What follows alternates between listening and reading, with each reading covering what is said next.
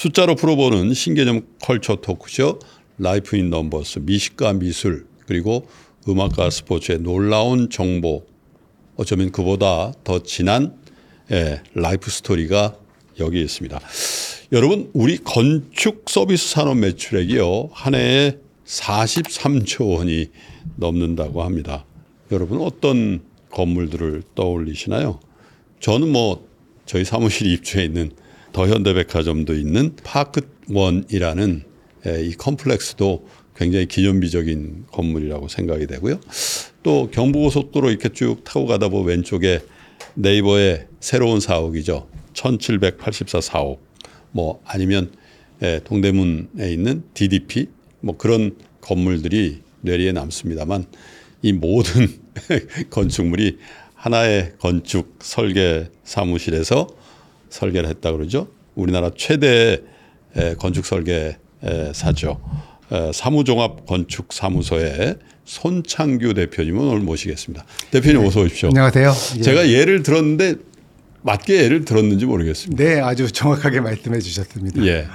언제부터 이 일을 하시기 시작하셨어요? 아, 저는 91년부터 이 일을 시작했고요. 예. 어, 제가 학교를 졸업하고 처음 입사한 회사가 지금 제가 다니고 있는 회사입니다. 신입사원으로 시작하신 예, 거예요? 신입사원으로 입사해서 33년, 33년 근무했습니다. 그때 사무와 지금 사무는 규모가 어느 정도 차이가 어, 나요? 당시에 사무는 직원 수로는 아마 한 100분 정도? 그래도 꽤 예, 큰. 예. 지금은 그 당시에도 큰 회사였습니다. 예. 그리고 지금은 한 800명이 넘으니까 뭐 사람 수는 한 8배 정도 됐는데요. 예. 어, 사실은 하고 있는 프로젝트를 만약에 매출 규모로 따진다면은 예. 어, 글쎄요. 아무리 못해도 20배 이상 예. 그 정도 저희가 성장한 회사입니다. 하기야 우리나라 경제 규모도 그 정도는 성장했을 그렇습니다. 거라고 네. 보는데 그럼에도 불구하고 많은 건축 사무소들이 IMF다 또 그렇습니다. 경제 위기를 경험하면서 예, 굉장히 역사의 뒤안길로 간 것도 저는 알고 있는데 대표님 저희 삼프로 TV가 설계해 주신 그 공간에 있는 건 알고 계셨습니까? 네, 당연히 알고 있죠. 뭐 저도 원래 구독자이기도 하지만 사실 이 파쿠원 프로젝트가 네. 어, 저희 회사 입장에서는 꽤 중요하고 의미가 있는 프로젝트였고요. 네. 어, 시간도 거의 13년 가까이 걸렸기 때문에 네, 저희한테 상당히 인상 많이 먹였죠 사실. 네. 네, 프로젝트 파이낸싱을 하고 뭐 네, 취소되고 그렇습니다. 뭐 네. 보통 통상적으로 이 정도 규모의 그 건물을 한다고 한다면 뭐 설계도 한 2년 이상 걸리고 음. 공사도 한 5년, 6년 가까이 걸립니다만은 네. 어, 파커는 또 그 여러 가지 또 사정들 때문에 좀 많이 늦어져서 한 13년이 걸렸습니다. 음. 처음에 골조가 올라가고 그러는데 네. 저희는 뭐 그때는 우리가 거기 입주하리라고는 생각을 못 했을 텐데 겁니다. 빨간 아, 네. 기둥이 예, 있는 거에서 예. 여의도에서 올라가는 의미의 빨간색을 칠했나? 음, 아, 증권시장에 아. 올라가는 게 빨간색이고 아, 내려가는 게 네, 파란색이잖아요. 네, 네, 네, 네. 자기 생각만 하는 것 같아요. 그렇죠.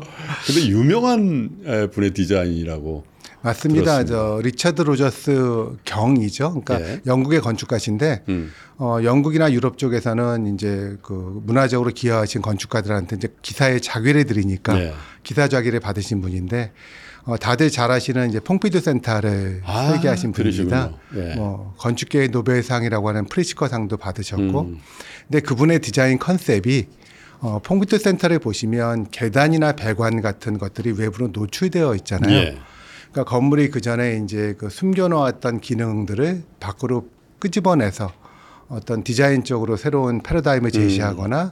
어떤 그 그런 컨셉을 중요시 여기시는 분인데 네. 어, 그분과 저희가 이 프로젝트 처음 시작할 때 어, 지금 보시면 그 붉은색이 이제 기둥의 구조체인데 음. 그런 부분들을 바깥으로 빼자.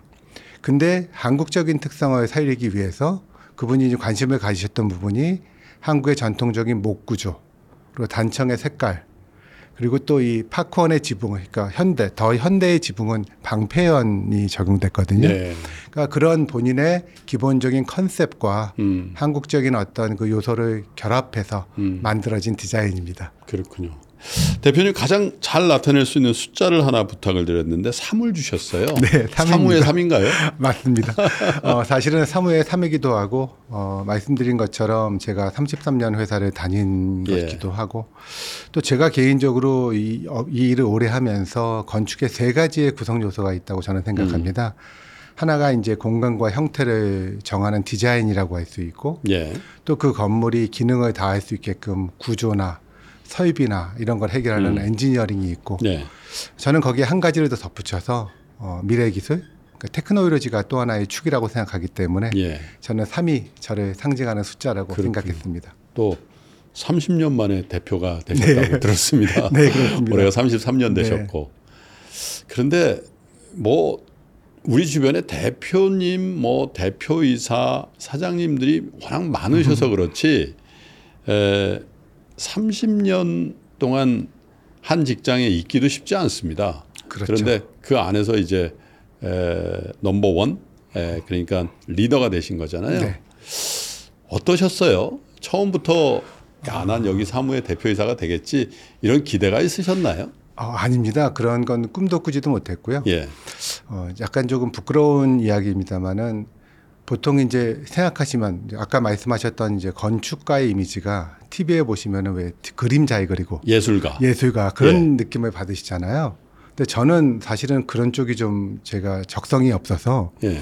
입사 초기에는 당시에는 선배님한테 엄청 혼났습니다. 예. 그러니까 스케치도 잘 못하고 예. 그 당시만 해도 도면을 그 트레이싱지라고 하는 그 그렇죠. 종이에 그려서 청사진을 했는데 네. 도면도 잘 못 그리고 그래서 저 혼자 생각에 아 저는 이 회사 오래 못 다니겠다. 예. 그래서 그냥 건축사 라이센스를 빨리 따면 그냥 개인 사무실을 하나 열어서 예. 그냥 조그만 그 근생이나 주택 같은 거를 설계하는 게 제 그릇에 맞겠다라고 생각했었습니다. 그래서 그게 이제 당시의 생각이었는데 이제 3이 저한테 또 중요한 의미 중에 하나가 제가 이제 회사 생활을 하면서 지금 이 자리에 세 번의 계기가 있다고 저는 생각하는데요. 어, 첫 번째가 이제 그러다가 라이센스를 따서 이제 개인 사무실을 준비하고 있었는데 IMF가 왔습니다. 어허. 어, 그걸 그러니까 이제. 나가면은 이제 생존이 불가능하니까 아 그냥 회사에 있어야 되겠다. 예. 그게 저한테는 첫 번째 계기였고 회사를 계속 다니면서도 제가 가지고 있는 디자인 역량이 어, 제 동기나 선후배들한테 비해서 못한 거예요. 예. 그러다 보니까 제가 살 길을 다로 다시 찾아야 됐었는데 음. 어, 저희가 당시에도 회사가 크다 보니까 이제 뭐 경영 기획이나 마케팅이나 음. 이런 어떤 건축이 아닌 분야가 눈에 들어오더라고요. 네. 그래서 제가 디자인을 잘하는 게 아니라면 도리어 내가 이런 부분을 공부하면 이게 나한테는 어떤 그 좋은 어떤 무기가 되지 않을까? 건축을 이해하면서 예, 건축 예. 베이스에서 그러면서 이제 경영이나 뭐 그 회계나 이런 공부를 했습니다. 그게 저한테는 두 번째 계기였고 세 번째 계기는 이제 제가 대표가 된 건데요. 음. 어, 말씀처럼 한 회사를 30년 다니면서 대표가 되니까 어, 일단 너무 기뻤습니다. 어, 어떤 그 지나온 시간들이 주마등처럼 흘러가고 또 가족이나 주변의 친지분들한테도 너무 제 스스로가 너무 대견한 것 같이 느껴지고 그렇죠. 근데 바로 드는 걱정이 예. 어 이제 어떡하지? 아. 되기는 됐는데 어떡하지? 라는 생각이 바로 들더라고요. 또 워낙 또 잘 나가는 회사였어요. 예, 워낙 그 큰 회사고 예. 역사가 있는 47년의 역사를 가진 회사니까 어, 쉽게 말하면 어, 제가 재직하는 동안에 회사가 망하면 안 되겠다라는 생각이 들었고요. 예. 어떤 좋은 기쁨들보다는 어, 미래를 준비해야 되는 생각을 하면서 저희가 하고 있는 이 건축 혹은 건축 설계라는 그 소위 비즈니스가 앞으로 어떤 방향으로 가야 될지를 고민을 하게 됐고요.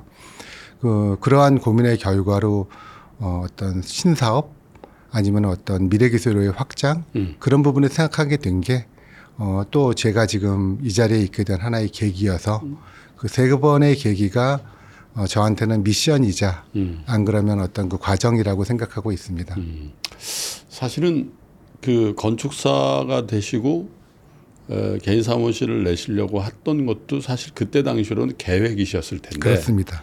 에, IMF라는 예기치 않은 환경의 변화가 그 계획을 무산시킨 거잖아요. 그렇죠. 그것도 일종의 이 좌절일 수가 있는데 네, 지나놓고 보니까 아, 그게 어떻게 보면 맞. 예. 예, 물론 뭐 개인 사무실을 내셨어도 굉장히 어, 큰 아니었을 것 같습니다. 하셨을 것 같은데 그 일로서 네. 어떤 프로젝트가 가장 기억에 남으세요? 어, 말씀 주셨던 중에 네이버 프로젝트 같은 네. 경우도 어떻게 보면 저희가 네이버의 1사옥과 2사옥 뭐 두 개다 하신 두개 다? 저희가 설계를 예. 했는데 어, 두 가지 두 프로젝트 다 저희가 어떤 디자인부터 공사 준공까지 관여를 했었고요. 예. 두 번째로는 이번에 이제 새로 지어진 이 사옥 저희는 1784라고 부릅니다만은 네. 그 사옥에 이제 로봇이라든지 음. 혹은 아니면은 사용자가 직접 환경을 제어할 수 있는 친환경 스마트 기술들을 적용한 게 저한테는 상당히 의미 있는 프로젝트였었고요. 네. 어, 기타 그 외에도 뭐 삼성미술관 리움 프로젝트라든지 예. 안 그러면 뭐 동대문 디자인 프라자 프로젝트라든지 음. 어떤 많은 프로젝트들이 기억에 남습니다. 근데 어, 사실은 또 이게 좀 다른 이야기입니다만은 어, 조금 잘 모르시는 것 중에 하나가 아, 혹시 이거는 이제 김프로님께 드릴 질문해도 되는 거 질문을 드린다면 우리나라에서 제일 큰 건물이 뭔지 아십니까? 어, 한국에서는 공장이 아닐까요? 네 맞습니다. 빌딩 빌딩은 위로 높은데 그렇죠. 공장은 고층 공장은 많이 없으니까 그렇습니다. 어, 한 가지만 더 질문을 드리고 답변을 드릴 텐데요. 그럼 제일 비싼 건축물은 뭐라고 생각되시나요? 파크원 아닌가요? 시그니엘 아닌가요?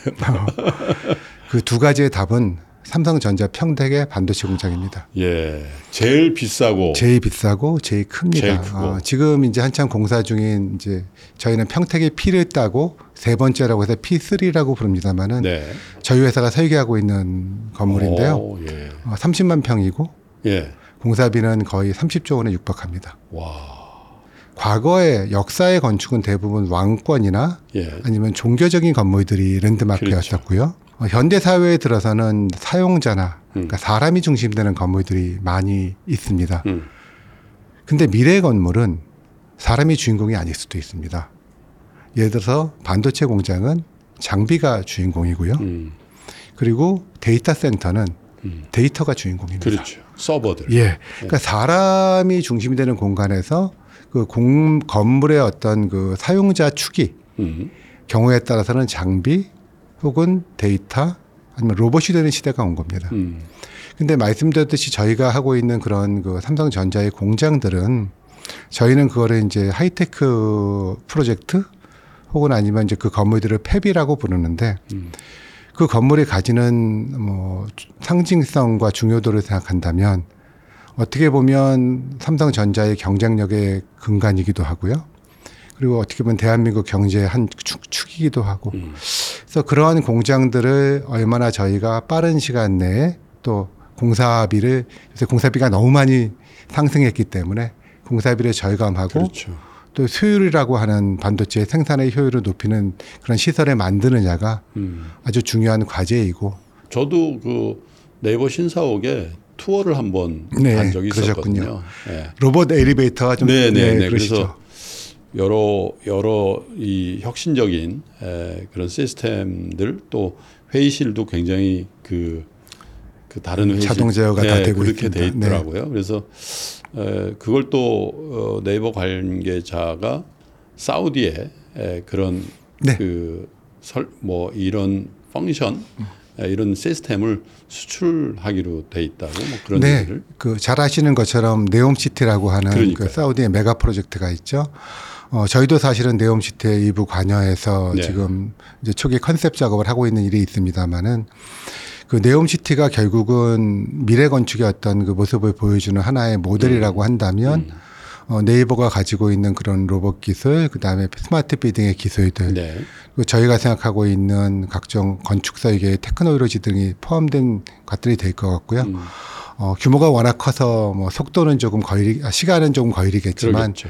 어, 진행하는 방향은 어떻게 보면은 어떤 그 그렇게 될 것이다. 음. 또 가능성이 높다라고 생각하고 있습니다. 그러니까 그런 것 같아요. 우리가 중동 붐이 있었을 때 네. 우리 많은 건설 근로자들이 사우디다 쿠웨이트다. 갔는데 지금 생각으로는 단순 시공을 그렇습니다. 맡았던 것 같아요. 그 중요한 설계들은 영국이나 프랑스 다 해외에서 뭐 있습니다. 이렇게 하고 우리는 거기에 미장을 하고 타일을 붙이고 그렇죠. 보통 이제 건축을 이제 말씀하실 때 건축 문화라는 표현도 많이 쓰시고요. 네. 또 한편으로는 건축이 그 사회 또는 국가의 어떤 그 위상을 보여주는 그렇죠. 어떤 표상이라고 말씀을 많이 하십니다. 예. 어떻게 보면 그런 어떤 그 노동력 기반으로 건설업을 했던 시대가 음. 지금 이만큼 성장하게 된 거는 그만큼 국가 경제가 발전을 한 거고요. 예. 어, 실은 건축도 이제 설계라는 부분도 그만큼 발전을 했으면 좋았는데 음. 어, 건축 설계가 가지고 있는 조금은 속성이 있습니다. 이제 그런 부분이 뭐냐면 왜 보통 저희가 그렇게 얘기하죠. 서당계 3년이면 풍어를 입는다. 예. 그리고 보통 10년 정도 하면은 다 전문가라고 생각합니다. 근데 저희가 하고 있는 이 업이래 업이 경험 기반의 지식 산업이거든요. 음. 그러니까 경험이 전달이 돼야 되는데 이게 이제 과거에 보면은 과거엔 경험이 전달 방식이 도제 방식처럼 선배에서 후배에게로 전달되는 거다 보니까 네. 시간이 많이 걸립니다. 예. 근데 사실은 지금 현재 건축을 리딩하고 있는 서구 혹은 일본을 생각해 보면 저희보다 훨씬 빠른 근대 건축의 역사를 가지고 있거든요. 그러니까 그동안 축적해 놓은 경험과 지식이 많은 겁니다. 음. 그럼 이 부분을 제가 따라잡기 위해서는 어떻게 해야 될까를 이제 사실은 저희 회사 입장에서도 고민을 하는 부분인데 어, 건축을 이루고 있는 것이 디자인, 엔지니어링 그리고 테크놀로지라고 한다면 예. 디자인과 엔지니어링은 서구가 저희보다 꽤 많이 앞서 있어서 그 경험의 폭을 줄이는데 시간이 걸리겠지만 만약에 저희가 제일 잘하는 게 테크놀로지 음. 혹은 디지털이라고 한다면 네. 이 디지털 기술이나 생성형 AI는 어, 사람보다 훨씬 더 많은 또 빠른 그렇죠. 걸 내기 때문에 그 경험의 격차를 좁힐 수 있는 수단이 될 거라고 생각하고 있습니다. 예. 우리 시청자 여러분들이 야, 뭐 더현대 뭐 또 DDP 또 네이버 사옥 이렇게 너무 큰 건축물만 얘기를 네. 하니까 어쩌면 잘안 하나올 수도 네. 있을 것 같아요. 근데 이제 요즘은 이제 워낙 그 유튜브에서도 또 이런 넷플릭스나 이런 데서도 아, 자기가 원하는 집을 짓고 인테리어 아우테리어를 이렇게 네. 그렇습니다. 엑스테리어를 이렇게 하는 거 이런 게 굉장히 재밌더라고요. 저도 주말에 좀 시간이 나면 그런 프로그램을 많이 봐요. 네. 아, 근데 왜냐하면 이제 너무 획일적인 아파트에 맞습니다. 한국 사람들은 익숙해서 이제 조금 조금씩 본인의 개성을 살린 건축물 그 공간에 살고 싶다는 그게 이제 막 발동하는 것 같아요. 맞습니다. 예, 그리고 어떻게 보면 뭐 대표님은 어디서 자라셨는지 모르겠어요. 저는 강북에서 자랐는데 강북에는 아파트가 별로 없었거든요. 예. 그러다가 이제 이 아파트 문화에 하다가 보니까 아 옛날에 뛰어놀던 그 조금 조금씩 특색이 있었던 그 골목에 네. 대한 에, 아주 근본적인 향수 같은 게 좀 생기기도 하고 그래서 건축을 내가 진짜 하려면 어떤 절차가 필요한지 한번 여쭤보겠죠. 아, 건축은 기본적으로 이제 예. 저희가 얘기할 때는 주문 생산이라고 이야기합니다. 그러네. 예. 보통 이제 제가 제 집을 지어도 예. 제 목적이 있는 거죠. 그렇죠. 그러니까 항상 어떤 목적이 있고 그런 목적을 이제 공간이라는 형태로 프로그래밍 해야 되고요. 음. 그리고 저희가 하는 일들은 그 목적을 프로그래밍하고 그리고 도면이라는 형태로 공사를 할 수 있는 어떤 그 자료를 만들고 네. 그게 보통 통상적인 저희의 영역이고 그 다음에는 이제 건설을 하거나 시공을 하거나 혹은 예. 유지 관리를 하는 거는 또 다른 영역입니다. 근데 네. 지금 김프로님 질문하신 거에서 좀 제가 생각하는 insight가 있는데 예. 사실은 제가 하고 싶으면 다 하고 싶지 않습니까? 그렇죠. 뭐든지 하나를 제대로 잘하기 위해서는 기획에서부터 마감까지를 다 내가 했으면 좋겠는데 예. 사실은 불가능하죠. 지금 우리나라에서는 불가능합니다. 이게 왜냐하면 일단 돈이 너무 많이 들고요. 예. 각각의 영역이 너무 전문화되어 있다 보니까 네. 혼자서 할 수 있는 게 아닙니다. 그래서 약간 농담입니다만은 저도 아파트 살거든요. 예. 건축하시는 분들이 자기 집을 짓고 싶어 하는 분은 많지만 예. 집을 안 짓는 분들이 더 많습니다. 어려운 걸 아시거든요. 그래서 제가 생각하는 건 그런 게 있습니다. 자, 예.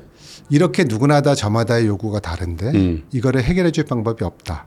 혹은 아니면 다른 사람의 힘을 빌려야 한다고 한다면 음.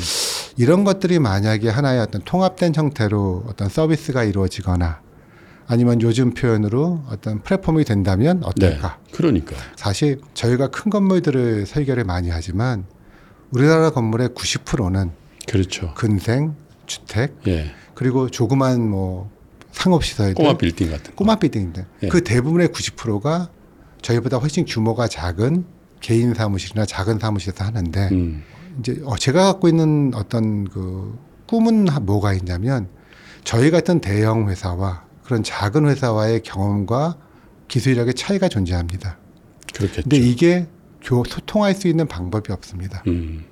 그래서 만약 어떤 플랫폼이 구현된다면 예를 들어 저희나 다른 어떤 대형사들이 가지고 있는 기술과 아이디어들을 플랫폼을 통해서 그런 작은 회사들이 쓸 수 있다면 그러면 그게 우리의 어떤 뭐 우리나라의 주거 환경, 음. 의 품질 혹은 안전 아니면 전체적인 건축 문화의 그 질을 높이는 어떤 방법이 되지 않을까라는 게 이제 제 어떤 꿈이기도 하고요. 음. 어떻게 보면 그것이 저희 회사가 앞으로 추구해야 그러네요. 갈 방향이라고 생각합니다. 나만의 공간 또 내가 원하는 어떤 집 혹은 건물을 한번 지어보고 싶다는 생각을 막 꿈을 키우다가 네. 현실로 조금 들어가려 그러면 야, 야, 야, 너, 너 그거 시작하는 순간 네, 너, 맞습니다. 너한 3년은 늙을 걸. 뭐 다들 집은 야, 평생 두 번 할 거 아니다 그러시죠. 그러니까 그런 얘기를 너무 많이 들어가지고요. 그래서 이런 생각을 할 때가 있는 것 같아요. 야, 내가 꿈꾸는 그 공간에 대한 얘기를 딱 하면 정말 정직한 누군가가 네. 내 말을 잘 알아듣고 뚝딱 지어주고 이만큼 내세요. 딱 그러면 좋겠다. 그런 일은 없죠, 그런데. 어, 지금 사실은 많은 그 스타트업이나 벤처 회사들이 예. 고민하고 있는 주제입니다. 그게요. 어, 제가 이제 거의 저희 건축이 이제 주문 생산이라고 말씀드렸잖아요. 근데 그 주문의 다양성이 음. 갈수록 커지지 그렇죠. 않습니까? 그 러니까 취향도 중 취향도 다변화되고 뭐 가족 구성도 다변화되고 예. 회사마다 혹은 뭐 요구되는 게 너무 많아지니까 음. 요구는 점점 복- 복잡해지는데 이 소위 말하는 인력 기반 음. 그러니까 사람의 어떤 경험과 지식 기반으로 이걸 그 서포트하는 거는 한계가 분명히 있습니다. 예. 그러다 보니까 그 좋은 서비스를 받기가 어려우신 거예요. 음.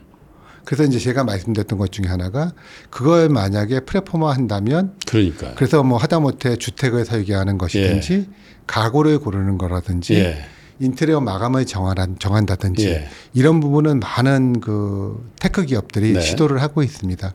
근데 이제 제가 생각하는 거는 어 그러한 어떤 그 이 부분이 아니라 예. 어떤 건물 전체의 그 라이프 사이클을 생각하면 초기에 어떤 필요성, 목적이 있고 그다음에 기획에서부터 시작해서 설계, 시공, 그다음에 운영까지 유지 관리까지 가는데 예. 이 전체의 라이프 사이클을 커버할 수 있는 플랫폼이 생긴다고 한다면 음. 이것이 어떻게 보면은 어, 이 업을 하고 있는 뭐 그래도 대한민국에서 큰 회사의 리더로서 가져야 되는 목표가 아닌가라고 저는 생각하고 있는 거고요. 어, 제가 생각할 때는 앞으로 3년에서 5년 정도면 가능하다고 보는데, 그러니까. 전체는 아니겠지만 예. 요즘에 생성형 AI가 그렇죠. 예, 충분히 어느 정도 그 발전 속도를 감안했을 때는 가능성이 있다고 보여지고 음. 어, 이 모든 것들이 저희가 데이터가 되게 많은 업이거든요. 네. 그러다 보니까 이제 그 데이터를 통해서 생성형 AI를 어, 학습을 거치면 아마도 어느 순간에는 음. 프로님 말씀 주신 것처럼 내가 요구 사항을 말하면 음. 거기에 대한 아이디어를 제공해 주는 tool이 네. 나올 텐데요. 예. 아, 근데 이제 여기서 중요한 건 그건 아마 80점짜리나 70점짜리가 될 그렇겠죠. 겁니다. 예. 그거를 90점 이상 100점으로 만드는 건 여전히 사람이죠. 건축가의 영역일 음. 거고 디자이너의 몫이라고 생각합니다. 그러면서 하, 대한민국처럼 획일된 주거 형태의 에, 지위고하를 막론하고 또 어, 빈부를 막론하고 이렇게 적응하면서 순응하면서 살고 있는 나라가 있을까? 아, 아마도 없을 겁니다. 없겠죠. 네, 없을 네. 거고 어, 주거 문화에 대해서도 어, 여러 가지 어떤 변화가 필요한 시점이고요. 그러니까 그러니까요. 지금까지의 주거가 어떤 사는 공간이라기보다는 가치로서의 부동산에 그러니까요. 대한 관점이 너무 높았잖아요. 자산으로서 생각을 예, 많이 그렇습니다. 하니까. 근데 이제는 좀 변화가 있을 거라고 생각을 하고 있고요. 예. 어, 그런 점에서 저희가 다양한 어떤 그 미래를, 미래의 생활에 수용할 수 있는 음. 어떤 주거를 개발하고 또 제시하는 것이 또 저희 하나의 어떤 또 음. 해야 될 일, 과제라고 생각하고 있습니다. 그 어떤 그 비교를 한다는 게 참 어색한 일입니다만 에, 글로벌 시각에서 볼때 한국의 건축 설계 수준 네. 어떻게 평가를 하세요? 저는 이제 한국 사람이니까 글로벌이라는 평가는 못 하겠지만, 네. 어, 건축계에서 이제 아까 말 디자인이라는 측면을 그 가장 말하자면 공식화되어 있는 것은 이제 건축계의 노벨상이라고 하는 프리츠커 상입니다. 어, 그 상을 받은 분들은 이제 디자인적으로 탁월한 이제 건축가라고 인정받는데 한국에는 아직 한 분도 없죠. 음. 뭐 서구는 당연히 많고 일본도 많으시고 일본도 심지어 있죠. 중국도 있습니다. 예. 근데 한국에서는 아직 프리츠커 상을 받으신 분이 없습니다. 음. 그다음에 두 번째 엔지니어링도 어, 사실 파크원도 그렇고 롯데타워도 마찬가지입니다만은 이 정도 규모의 건물의 구조와 설비 전기를 해결할 수 있을 만한 컨설턴트도 사실은 한국에 없습니다. 음. 할수 있습니다만은 그만큼 역량이 검증이 되지 않았죠. 그러니까 결국은 제가 볼 때 제가 만약에 그 서구 건축가 입장에서 한국을 본다면 한국은 시장이지. 어떻게 보면 어 본인들의 어떤 그 브랜드 가치나 본대 평판에 어떤 경쟁할 만한 그런 경쟁 상도로 보고 있지는 않을 것 같습니다. 그게 조금 부끄럽고 속상한 음. 차이가 이야기지만 있군요. 저희의 현실이죠. 음. 근데 그럴 것 같은 게요. 뭐 예를 들면 뉴욕도 그렇고 아니면 더 오래된 에, 서양의 도시들 뭐 예를 들면 로마나 파리나 이런 데를 가보면 사실 천년, 이천년 된 건물들도 그렇습니다. 여전히 에, 저희의 발길을 허용하고 있잖아요. 그렇죠.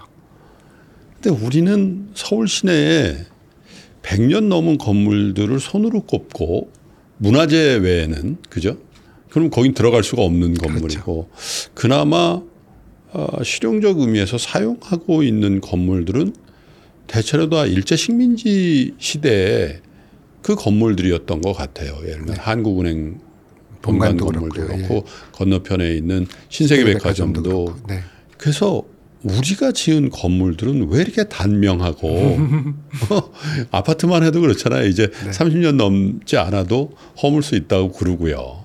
이 건축물에 대한 우리의 접근 사고 방식이 그저 빨리 지어서 빨리 사용하고 네. 자산으로서 증식하는 어떤 예. 그 수단이라는 게 너무 강해서 에, 그 건물을 지을 때 에, 정, 정말 에, 혼을 다 넣고 어, 그런 그런 건물들이 아직 나오지 않아서 아까 말씀하신 그런 글로벌 시각에서의 격차와 또 세계가 공인하는 그런 상들을 못 받는 거 아닌가 그런 생각도 문외한으로서 한번 해보게 되는데 아닙니다. 김프로님 말씀이 저도 동감을 하고 있고요. 예, 아까 제가 이제 건축이 사회나 국가의 그 지표라고 말씀드렸잖아요. 그러니까 우리나라 경, 그 경제 성장기에는 말씀하신 것처럼 예. 빠르게 짓고 대량으로 짓고 그 다음에 그냥 그런 어떤 성장의 시기에 빠르게 그 대량으로 그렇기 때문에 어떤 다른 부분들을 고민할 수 있는 상황이 그렇죠. 적었던 거죠. 예, 어 근데 이제 시대가 바뀌고 있지 않습니까? 예, 그러니까 앞으로 지어지는 건물은 30년이 아니라 100년, 음, 50년, 100년을 고민하는 건물이어야 되고 음, 사실 그 탄소나 그 친환경이라는 측면에서 봐도 예. 재건축 재개발은 정말 그 바람직한 것이 아닙니다. 이렇게 턴오버가 네. 빠른 산업 국가가 있을까라는 생각이 들어요. 그- 건물에 관한 한. 그렇죠. 건물의 폐기물 엄청난 엄청나죠. 고 예. 환경을 오염시키고 예. 또 그러면서 발생할 수 있는 탄소는 또 어마어마합니다. 예, 그래서 앞으로의 과제는 이제 대한민국이 정말 선진국의 반열에 들어간다면 음, 우리가 해야 되는 건물들은 그런 어떤 장기간에 대비한 뭐 예를 들어 중간에 어떤 가벼운 형태의 리모델링이 가능하고 음, 어, 스마트나 테크놀로지를 통해서 건물의 설비가 계속 업그레이드 되고 네, 그리고 친환경적이고 에너지도 적게 쓰고 또 사람들의 변하는 니즈에 그 크게 그 쉽게 어느 정도 가- 보편적으로 대응할 수 있는 음, 그런 건물이 되어야 되는 게 맞고요. 음. 어, 그렇게 되어야지만 그게 한국의 건축 기술이 한 단계 성장하는 그 계기가 될 거라고 생각하고요. 음, 어, 사실 우리나라 건축가들이 가지고 계신 장점도 상당히 많습니다. 어, 저희 같은 큰 사무실이 아니라도 작가로 활동하시는 분들도 많으시고, 음, 어, 사실 우리, 우리의 역사도 꽤 된 역사고, 그렇죠. 한국이 가지고 있는 장점이 스토리거든요. 예, 저희는 스토리에 강하고, 또 서사를 잘 만들어냅니다. 음, 그러면 우리가 가지고 있는 그런 스토리를 만드는 역량에 어떤 이런 그 테크놀로지적인 측면이 합쳐져서 네, 이것이 완성된 형태의 디자인으로 구현될 수 있다면 음, 아마도 그것이 미래의 K 건축을 대표하는 음, 어떤 건물이 되지 않을까 생각하고 있고요. 어, 그런 것들을 위해서 저희 같은 큰 회사들과 또 작은 그 어떤 소규모의 아트리에를 운영하시는 건축가분들 그리고 건축계 전반이 다 함께 노력해야 되지 않을까라고 네. 생각합니다. 어떠십니까? 그 이제 대표님도 되셨고 또 에, 비즈니스도 굉장히 크게 하시는데 야 그래도 내가 이 숫자만큼 한번 넘어서고 네. 싶다 그런 숫자가 있으실까요? 예, 있습니다. 저는 1조입니다. 1조요? 네, 혹시 매출? 네 매출입니다. 예. 저희 회사가 4천억 정도 매출을 하는데요. 음. 아까 말씀에 이제 건축 시장 규모가 4천 43조 정도 됩니다. 네. 근데 이제 4천억이면 뭐 1%니까 크지도 않지만 사실은 또꽤 큰 숫자 숫자인데 그렇죠. 얼마나 많은 서비스 제가 기억하기로는 그 43조의 숫자가 이렇게 막 성장하는 숫자가 아닙니다. 있- 예. 그러다 보니까 제 생각이 언제까지 이렇게 어떤 그 프로젝트성의 음. 건축 설계 서비스로만 해가지고 네. 어, 회사가 영속하고 아까 말씀드렸던 그런 과제들을 해결해 나갈 수 있을까. 어, 그러면서 제가 생각했던 게 첫 번째는 어, 설계 저희가 하고 있는 일에 건축사 사무소가 하는 일에 베이루 체인을 확장해 보자라는 거였습니다. 네. 그러니까 일단은 앞서 기획에서부터 뭐 저희가 하고 있는 설계, 그 다음에 공사, 유지관리 이르기까지 우리가 더 키워서 할 수 있는 일이 없을까. 두 번째는 어, 어떤 뭐 요즘 최근에 이제 off-site construction이라고 하는 그런 어떤 그 건물의 모듈화 기술 같은 것들 그리고 디지털 테크놀로지를 연- 연계한 어, 자동화라든지 플랫폼 예. 비즈니스들 그리고 심지어 건물의 성능에 도움이 되는 제품의 생산. 어, 1조 원이 이제 제 혼자 생각에는 저희가 하고 있는 본업인 설계업에서 5천억, 음. 신사업에서 5천억 정도를 만들 수 있다고 한다면 네. 어, 아마도 이게 저희 회사로서도 큰 과제이지만 어, 우리나라 건축 설계업이나 또 연관된 산업에 저희가 어떤 새로운 어떤 가능성을 어떤 도전을 음. 할수 있는 계기가 아닐까 싶어서 저는 그게 제 목표입니다. 1조 매출이면 설계를 전문으로 하는 업체로서는 에, 어, 존재하지 않습니다. 우리나라는 당연히 그렇고 우리나라에도 저희가 국내에 이르니까 당연히 없고요. 예. 해외에도 사실은 없어요. 없습니다. 그러니까 오. 왜 그러냐면 어, 해외 그 아키텍트들은 좀 디자인 중심으로 운영하시기 때문에 예. 어, 회사의 규모가 저희만큼 크지 않은 데도 많고요. 네. 그리고 어, 아무래도 그 부분의 강자 아니십니까? 예. 그러니까 이제 본, 본인들이 가장 잘하시는 디자인을 중심으로 두시기 때문에 음. 회사의 규모를 그렇게 키우려고 하지 않으십니다. 음. 그러니까 이제 그런 거죠. 어, 예를 들어 유명한 architect가 있던 뭐 데이비드 치퍼필드나 아, 노먼 포스터나 이런 분이 네. 계시다고 한다면 뭐 그런 분들은 본인이 예를 들어 이제 그 결정할 수 있거나 관여할 수 있는 프로젝트의 숫자를 제한하십니다. 음. 그러니까 본인이 직접 architect로서 프로젝트 디자인을 관- 그 leading하고 싶으신 거니까. 음. 그러다 보니까 프로젝트 숫자가 커지지 않습니다. 뭐 일본의 뭐 안도 안도 다다오 다다오도 선생님도 마찬가지고. 마찬가지고 다 마찬가지입니다. 예. 근데 이제 뭐 중국의 회사들이나 일본의 회사들 같은 경우는 거의 이제 저희보다 큰 매출하는 회사도 있습니다만 네. 제가 바라는 거는 단지 회사의 규모를 일조로 키우자가 아니라 저희가 음. 하고 있는 본업인 설계업에 다른 걸 플러스해서 그렇군요. 플러스 알파를 더해서 새로운 그 비즈니스의 기회를 만들어 보자라는 거기 때문에 음. 어떤 뭐 규모를 키운다는 거는 조금은 그렇게 그것만이 아닌 그런 도전이라고 말씀드리고 음. 그렇군요. 싶습니다. 지금 뭐 사실 소프트웨어적인 측면에서 어, 대한민국이 전 세계에 굉장히 의미 있는 에, 자치들을 남기고 있지 않습니까? 그래서 건축 분야도 에, 지금은 좀 떨어져 있다라고 자평해 주셨는데 에, 대표님과 또 동료들도 에, 한국의 건축에 관련된 에, 분들이 많이 노력해 주셔서 한국의 집 짓기, 한국의 건축 에, 에, 설계 이런 것들이 세계적인 수준이라고 평가받는 날이 곧 올 것 같고요. 그렇게 해주셨으면 고맙겠습니다. 어, 말씀처럼 뭐 한 회사의 경영자로서가 아니라 어떻게 보면 저는 제 역할을 계주의 중간 주자라고 생각하거든요. 네, 그러니까 제가 선배님으로부터 음. 바톤을 이어받았고 또 제 후배에다 넘길 거고 또 저희 회사뿐만 아니라 저희 업계 전체도 그럴 텐데 음, 어, 저희 후배가 좀 더 좋은 성과를 낼 수 있고 그렇군요. 어, 좀 잘 뛸 수 있고 음, 그리고 자랑스러워할 수 있게끔 그런 환경을 만들도록 부족하지만 네. 최선을 다해 보겠습니다. 감사합니다. 개주에도 바톤 터치가 있습니다만은 또 저는 쇼트랙에도 그 개주가 그렇죠. 있잖아요. 밀어주는 게. 밀어주더라고요. 네, 그렇습니다. 단순히 그냥 바톤을 주는 게 맞습니다. 아니라 네. 팍 밀어주는 에, 그런 리더가 되셨고 또 앞으로도 확실하게 밀어주실 것 같다는 생각이 듭니다. 대표님 오늘 감사드리겠습니다. 네, 고맙습니다. 감사합니다.